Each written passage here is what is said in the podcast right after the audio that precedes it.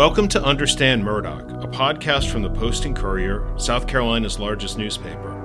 Our award-winning reporters have spent more than a year digging into the Murdaugh saga to bring you the latest news and in-depth analysis as we cover the story of drugs, deceit, and death in South Carolina's rural Lowcountry. I'm Glenn Smith, editor of the newspaper's Watchdog and Public Service team. I'm here with Avery Wilkes, an investigative reporter who's been covering this Murdaugh case with me for well over a year now. Hi, great to be here as always. There has been a lot going on in the Murdaugh cases lately. We've covered most of it in the paper and on postandcourier.com over the past couple of weeks, but we haven't had a chance to get to everything here on the podcast yet. So we thought we would take a few minutes to go through each of those developments here and to try to catch everyone up on where things stand as we move beyond the holiday season. To that end, Glenn, one big development that you covered in mid-December was the indictment of Alec Murdaugh on new tax evasion charges. Those charges brought the total number of criminal counts against Murdaugh to nearly 100, just from the state grand jury alone. What were the big revelations from that recent indictment? Well, yeah, so when that came down, it wasn't entirely surprising because this has been sort of a time-honored tradition of the feds going back decades, right? Al Capone in the 30s. So the fact that he'd been accused of stealing all this money and not reporting it on his taxes, that's sort of a backstop, a good bankable set of offenses to hold him accountable for. Okay, what the indictments show was that during a period between 2011 and 2019, Murdaugh is accused of failing to report $6.9 million in ill-gotten income. The indictments say he owes nearly $487,000 in state taxes now. And this makes the state of South Carolina one of Alec Murdaugh's many creditors. The thing that was really interesting about this set of indictments, though, is it gave a rare look inside Murdaugh's income during this period. So he pulls in about $14.3 million, making tons of money, legitimate money from his law practice. But even during this period, even when he's doing very well, he's still supposedly stealing lots of money from clients, his former law firm, and others. 2014, let's take that for instance.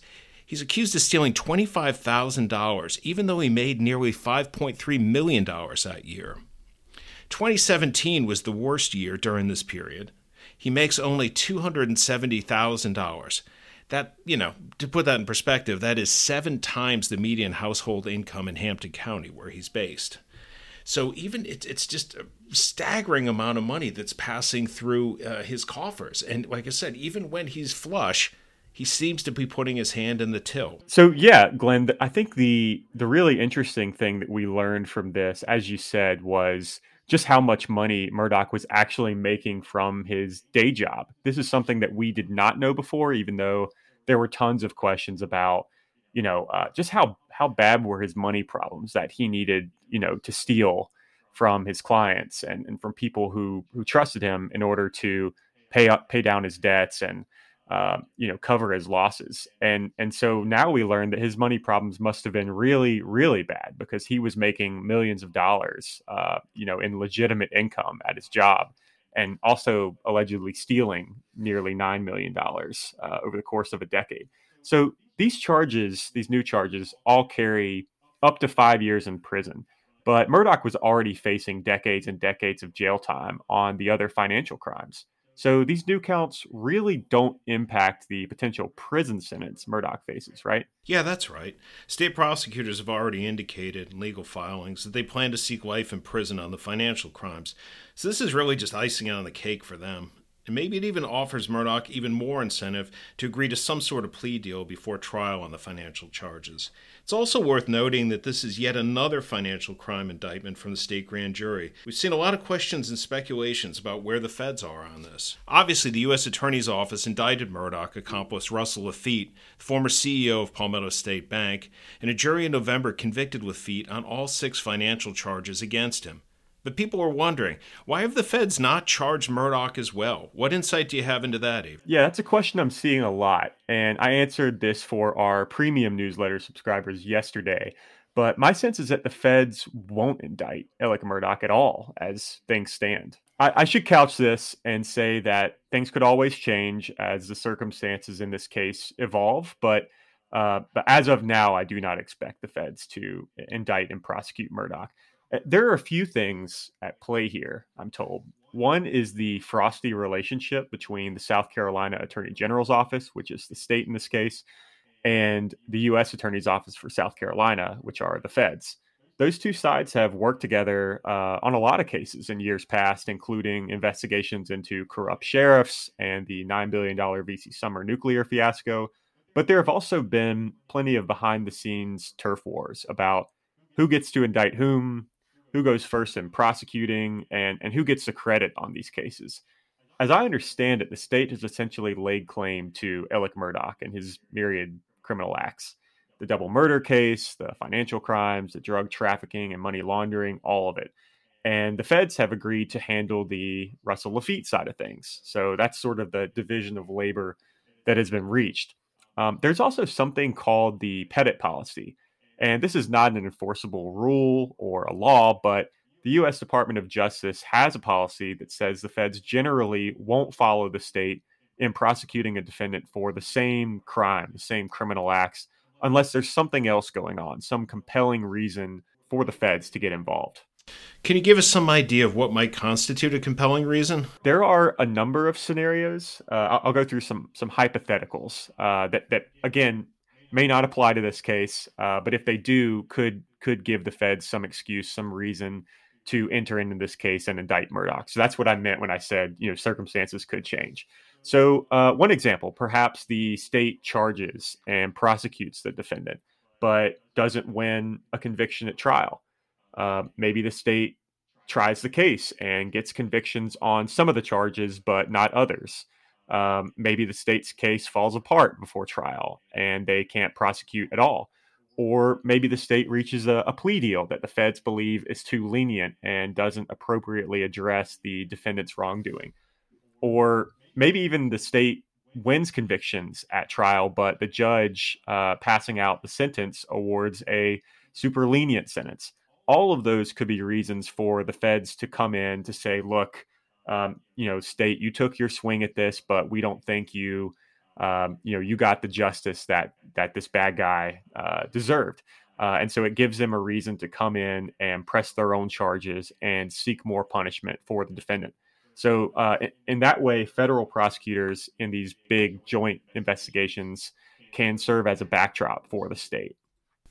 And we've certainly seen that in the past around here in a few high-profile cases. Think back to 2015's Manuel AME church shooting. The feds and the state pursued dual parallel prosecutions against Dylan Roof, the shooter. Also, same thing occurred with North Charleston policeman Michael Slager, former North Charleston policeman, who was accused and convicted of shooting Walter Scott after a traffic stop. There's also some odd places it's turned up.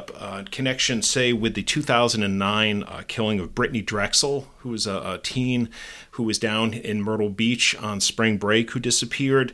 They brought up, the feds went after a suspect back in 2016 who had already been convicted in armed robbery in Mount Pleasant and was serving state probationary time. Connection with that, they went after the suspect saying, well, we didn't feel like the state penalty was severe enough in this instance, but a lot of observers thought that they were using this dual prosecution as a way of squeezing details out of him because he had been implicated in the Drexel case by a jailhouse informant. That ended up being a lot of bunk in the end. Anyway, some good examples there. But what is the point, Avery, of this Pettit policy? There are a few reasons for it. It comes out of a 1960 U.S. Supreme Court case, which was Pettit versus the United States, where double jeopardy became a major issue. The policy is meant to save prosecutorial resources and to protect defendants from the financial burden of having to go through multiple trials for essentially the same conduct. It's also supposed to promote better coordination and cooperation between state and federal prosecutors. So the state and the feds are supposed to get together at some point in the course of their investigation and decide which of them is best suited to charging and prosecuting certain crimes or certain defendants in question. And I'm told that the feds typically prefer to be invited into these kinds of cases rather than barging in on their own and feeling like they're bigfooting the state. So the policy has a lot of of good uses, and it's mostly, as I said, meant to save resources and to sort of limit the kind of tension that can develop between the feds and the state on these types of cases. So in this Murdaugh case, those conversations have already taken place between the state and the feds, and this is the division of labor they've agreed upon. Is that right? That's right. That's my understanding, that the state is taking Alec Murdaugh and the feds got Russell Laffitte, as we saw in November. Now, what happens with the other defendants, I don't know. The state has indicted Curtis Eddie Smith, Corey Fleming, Jerry Rivers, and Spencer Roberts on charges alleging that they were all involved in one Murdaugh scheme or another. But the feds have indicted only Laffitte so far. So that remains to be seen.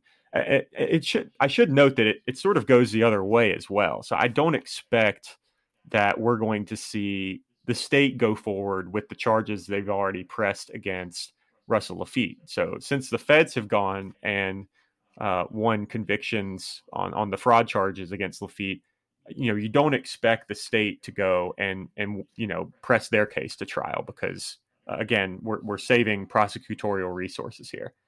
Speaking of all of that, our colleague Thad Moore reported on December 7th that Russell Laffitte is seeking a new trial. Glenn, you edited that story. Why does Laffitte think he should get one? So this is a really interesting case. Laffitte's lawyers alleged the jury was rushed to make a decision before the Thanksgiving holiday. If you recalled, if you followed this case at all, it was a really chaotic, unprecedented end to the jury deliberations that day. Judge Richard Gergel removed and replaced two jurors with alternates 10 hours into the deliberations. It was going on and on into the night, and it looked like they weren't going to come to any conclusion. There was all these counts, and there were all these elements of these counts they had to consider. Notes began to come in from the jury room complaining about jurors being pressured to change their votes and about them having medical and anxiety issues. Laffitte's lawyers seemed to be implying that the two jurors who were replaced were on their client's side. Seems to be something to support that, and the fact that the jury deliberated for just 45 minutes after the replacement before finding Laffitte guilty on all six counts. That was followed up by a December 20th hearing saying that the two jurors had signed affidavits detailing improper influences on jury deliberations, quote unquote. Here's another quote from the filing. The sole justification for insisting on moving forward with alternate jurors and asking the jury to begin deliberating anew at 9 p.m. was the concern for the impending holidays, the lawyers wrote. That is hardly a justification for a decision which ultimately violated one of Mr. Laffitte's most cherished rights. And the U.S. Attorney's Office responded with their own filing on December 22nd, basically opposing this effort by Laffitte's attorneys. What did they have to say? Well, bottom line, they said the convictions should stand. They defended Judge Gergel's decision to replace the jurors, and they supported that with a 56-page filing. It was just stacked with references to past cases where jurors had been replaced and not challenged. The prosecutors also argued that Laffitte's attorneys should have lodged their complaints about the replacements in the courtroom, not in a post-trial motion. Laffitte's attorneys agreed to remove one of the jurors and said they had no objection. So this fight remains pending as of the time we're recording this. So moving on now to the double murder case. For starters, shortly after Avery reported it on December 20th, the Attorney General's office confirmed that they would not be seeking the death penalty for Alec Murdaugh. Does that come as any surprise? No. We've been hearing for a while, though obviously not on the record and not in a way that we could report, that prosecutors were not going to be seeking capital punishment in this case. And I think it would have been really hard to convince a jury to sentence someone to execution in a case that relies entirely on circumstantial evidence, as this one does. And it would, of course, have added a lot of complexities and delays to this case. And that was one of the main things that we saw in a statement after this decision was reached by Murdaugh's defense team. They said that they welcomed the decision and noted that it means that there aren't going to be any delays that would stop the January 23rd trial from going forward on schedule. So really the only question that we had was, when are they going to announce this, or are they going to announce it at all, that they're not seeking the death penalty? And B, when can we feel comfortable enough to report that and to try to break that news? The deadline was December 24th to give notice that they would be seeking the death penalty. That was Christmas Eve. But we felt more comfortable a few days before with our sources to go ahead and try to break that news and report it, that they were not going to seek the death penalty. And then, of course, right after our story came out, I think maybe an hour later, the Attorney General's office released their official statement, not really explaining their decision, but just stating that they would not be seeking the death penalty in this case. Well, speaking of circumstantial evidence, there's a major fight over the state's high-impact blood spatter analysis, in which an outside expert reportedly found more than 100 spatter stains on the shirt Alec Murdaugh was wearing on the night of the slayings. Murdaugh's attorneys have called that analysis into question for a number of reasons, all of which we've covered earlier, and the state seemed to concede there could be some significant problems with that evidence. What's the latest on that front, Avery? Yeah, Murdaugh's attorneys seem to have landed some body shots here, but it still remains to be seen whether they have a knockout blow with this impact spatter analysis. Essentially, what the judge has done since the last time we talked about this on the podcast is to order the state to turn over a lot more evidence related to this outside blood spatter analysis. That analysis was completed by a former Oklahoma police officer named Tom Bevel, who goes around the country testifying in trials about blood spatter. Judge Newman ordered the state to turn over all communications between the state and Bevel, any electronic or physical documents sent to or received from Bevel during the investigation, all of Bevel's Photoshop files, and that was because Bevel used Photoshop to analyze photos of the shirt, and also a copy of Bevel's case file.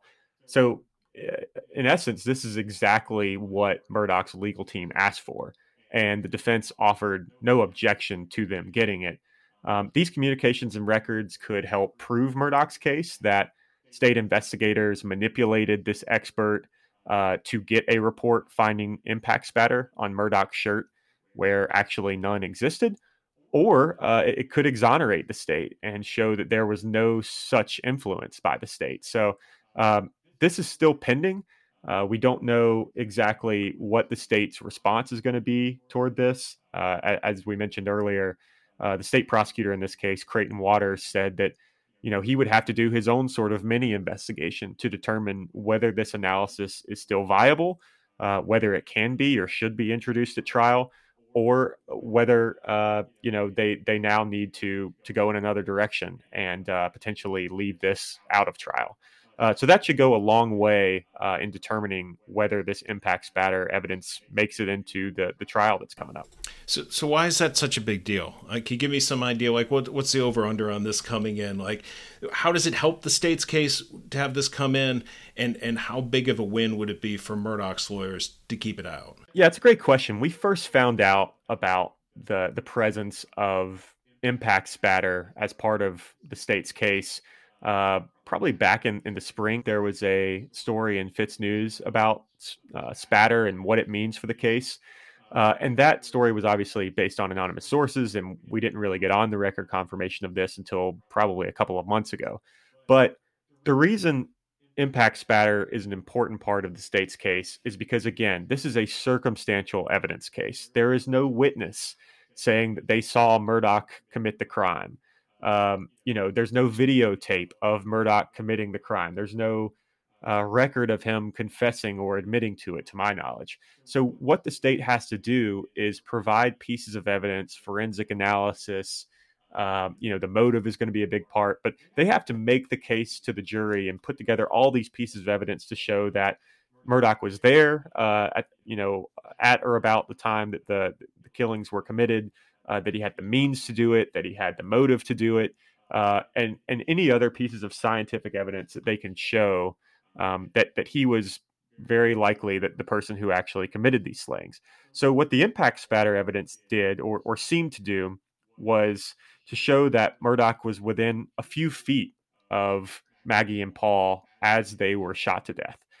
Impact spatter is essentially the matter, blood and otherwise, that is ejected into the air when something makes a high impact wound into someone else. So gunshots emit a lot of impact spatter.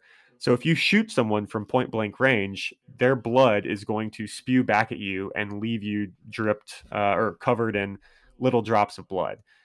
So if you are the person who calls in 911 and says, "Hey, I just found a body," and they take your shirt and you have tons of these little droplets, likely you're going to be their top suspect, because that means that you were either there or you were the shooter when those gunshot wounds were made. So that is why this was seen as such a big piece of evidence and really a central element of the state's case. And that's also why it's going to be such a big deal if they can't introduce it into trial, or even if they do introduce it into trial and it backfires, because Murdaugh's attorneys can make all these claims about how, you know, the evidence was manipulated, or this is just one more example of the state, narrowly focusing on their client and trying to manipulate evidence and otherwise, fashion the investigation to try to prove that he was the one that did it, rather than just going and objectively finding the killer. Yeah, as you say, in the absence of a witness, in the absence of finding the actual murder weapons, this could prove to be a very key piece of evidence. The last thing we're going to cover here is the ongoing fight over Murdaugh's alleged financial crimes, whether the state should be able to present them as evidence to the jury at the upcoming double murder trial. We know the state wants to do that because they see Murdaugh's other alleged criminality as providing the motive for the June 2021 murders. Prosecutors have said Murdaugh killed his wife and son to distract and delay a pair of inquiries that were digging into his finances and were going to expose his practice of stealing from his clients and law partners to paper over his massive debts. So how did the Murdaugh's legal team respond to that effort? They filed a motion on December 16th asking Judge Newman to reject that request from prosecutors. The reasons are pretty simple. They do not want the financial crimes to play a major role in the upcoming murder trial. Murdaugh's attorneys have accused prosecutors of only wanting to introduce those financial crimes in order to smear Murdaugh as a bad guy in front of the jury to bolster their otherwise weak case that he killed his wife and son. They've said there's no evidence at all in the state's case, which, of course, they've been reviewing in pretrial discovery, to link Murdaugh's financial wrongdoing to the deaths of his wife and son.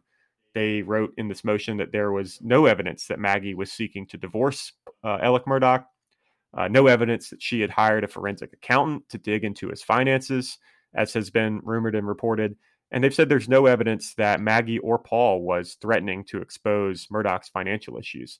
So they've described the state's theory of Murdaugh's alleged motive as illogical and implausible. And essentially they're saying there's nothing linking the financial crimes into the murders except for this theory. And they said that, you know, prosecutors have essentially just made this theory up out of thin air, but there's nothing that, you know, there's nothing out there, no piece of evidence, according to them, that proves that theory, nothing that really supports it in a hard and concrete way.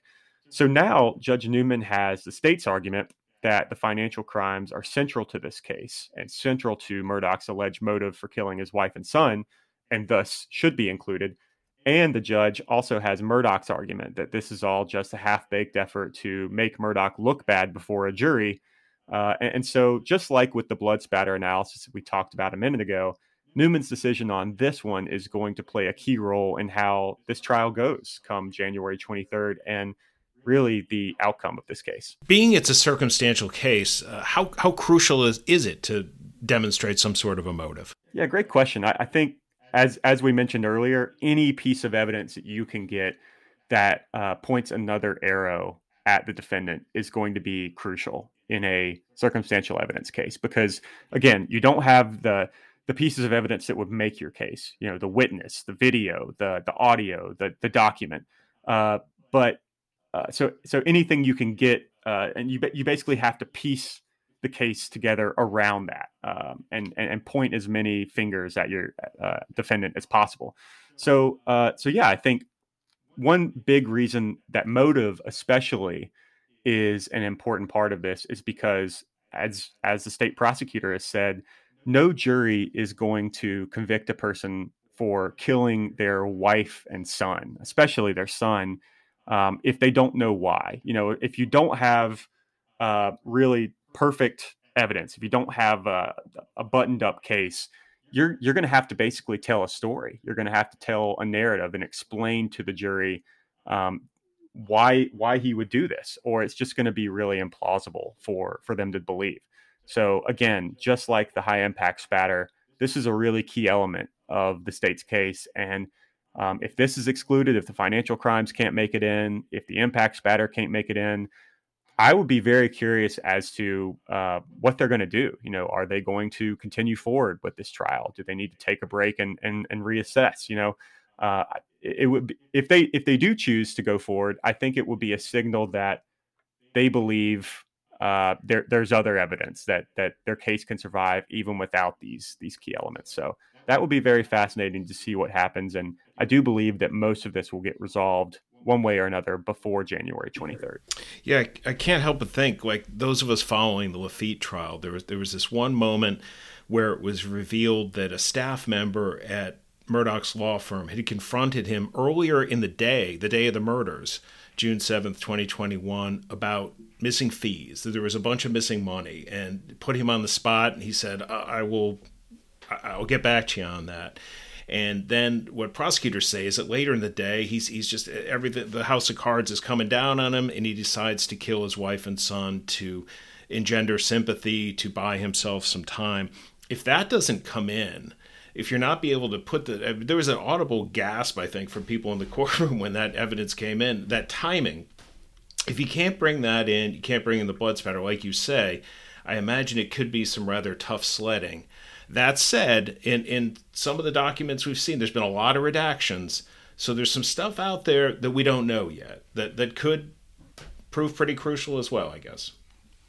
Exactly. And what we know about this case, to be clear, is essentially being defined by leaks that have come out of the case during the investigation and in prosecution of it, as well as statements by both sides and filings made, in motions before these hearings. So really what we know about the case is basically what's been told to us by people on both sides. And they're obviously not going to tell us anything that hurts their side. And they're also cognizant of not trying to reveal too much about their case because they don't want the other side to know too much about their strategy. So we're sort of piecing all this together as we go. And we don't have it's really hard to handicap what's going to happen. It would be hard to put betting odds on this trial because we just don't have the full universe of evidence that the prosecution and the legal team have. But this is going to, these pretrial motions are really critical. And I think that's why we've been giving them so much attention and so much coverage, is that these really drive what the jury is going to see at trial. And depending on how the judge rules, the jury may get a completely different version of this trial if the judge, sides with the prosecutors on all of these requests versus if the judge sides with the defense attorneys. So it's going to be fascinating to see how these issues play out in the next 2 or 3 weeks. Okay, thanks, Avery. Well, that's all for now. As always, stay tuned with the Post and Courier for the latest updates in this case. You can follow us on Twitter, postandcourier.com. You can find all the latest coverage on our Murdaugh landing page. We would love if you would send us questions, feedback, and tips to our Murdaugh email address. That's murdaugh@postandcourier.com. Please also take a minute to leave us a review wherever you get your podcasts, especially if you like the show. Well, that's all for now. We'll see you next time.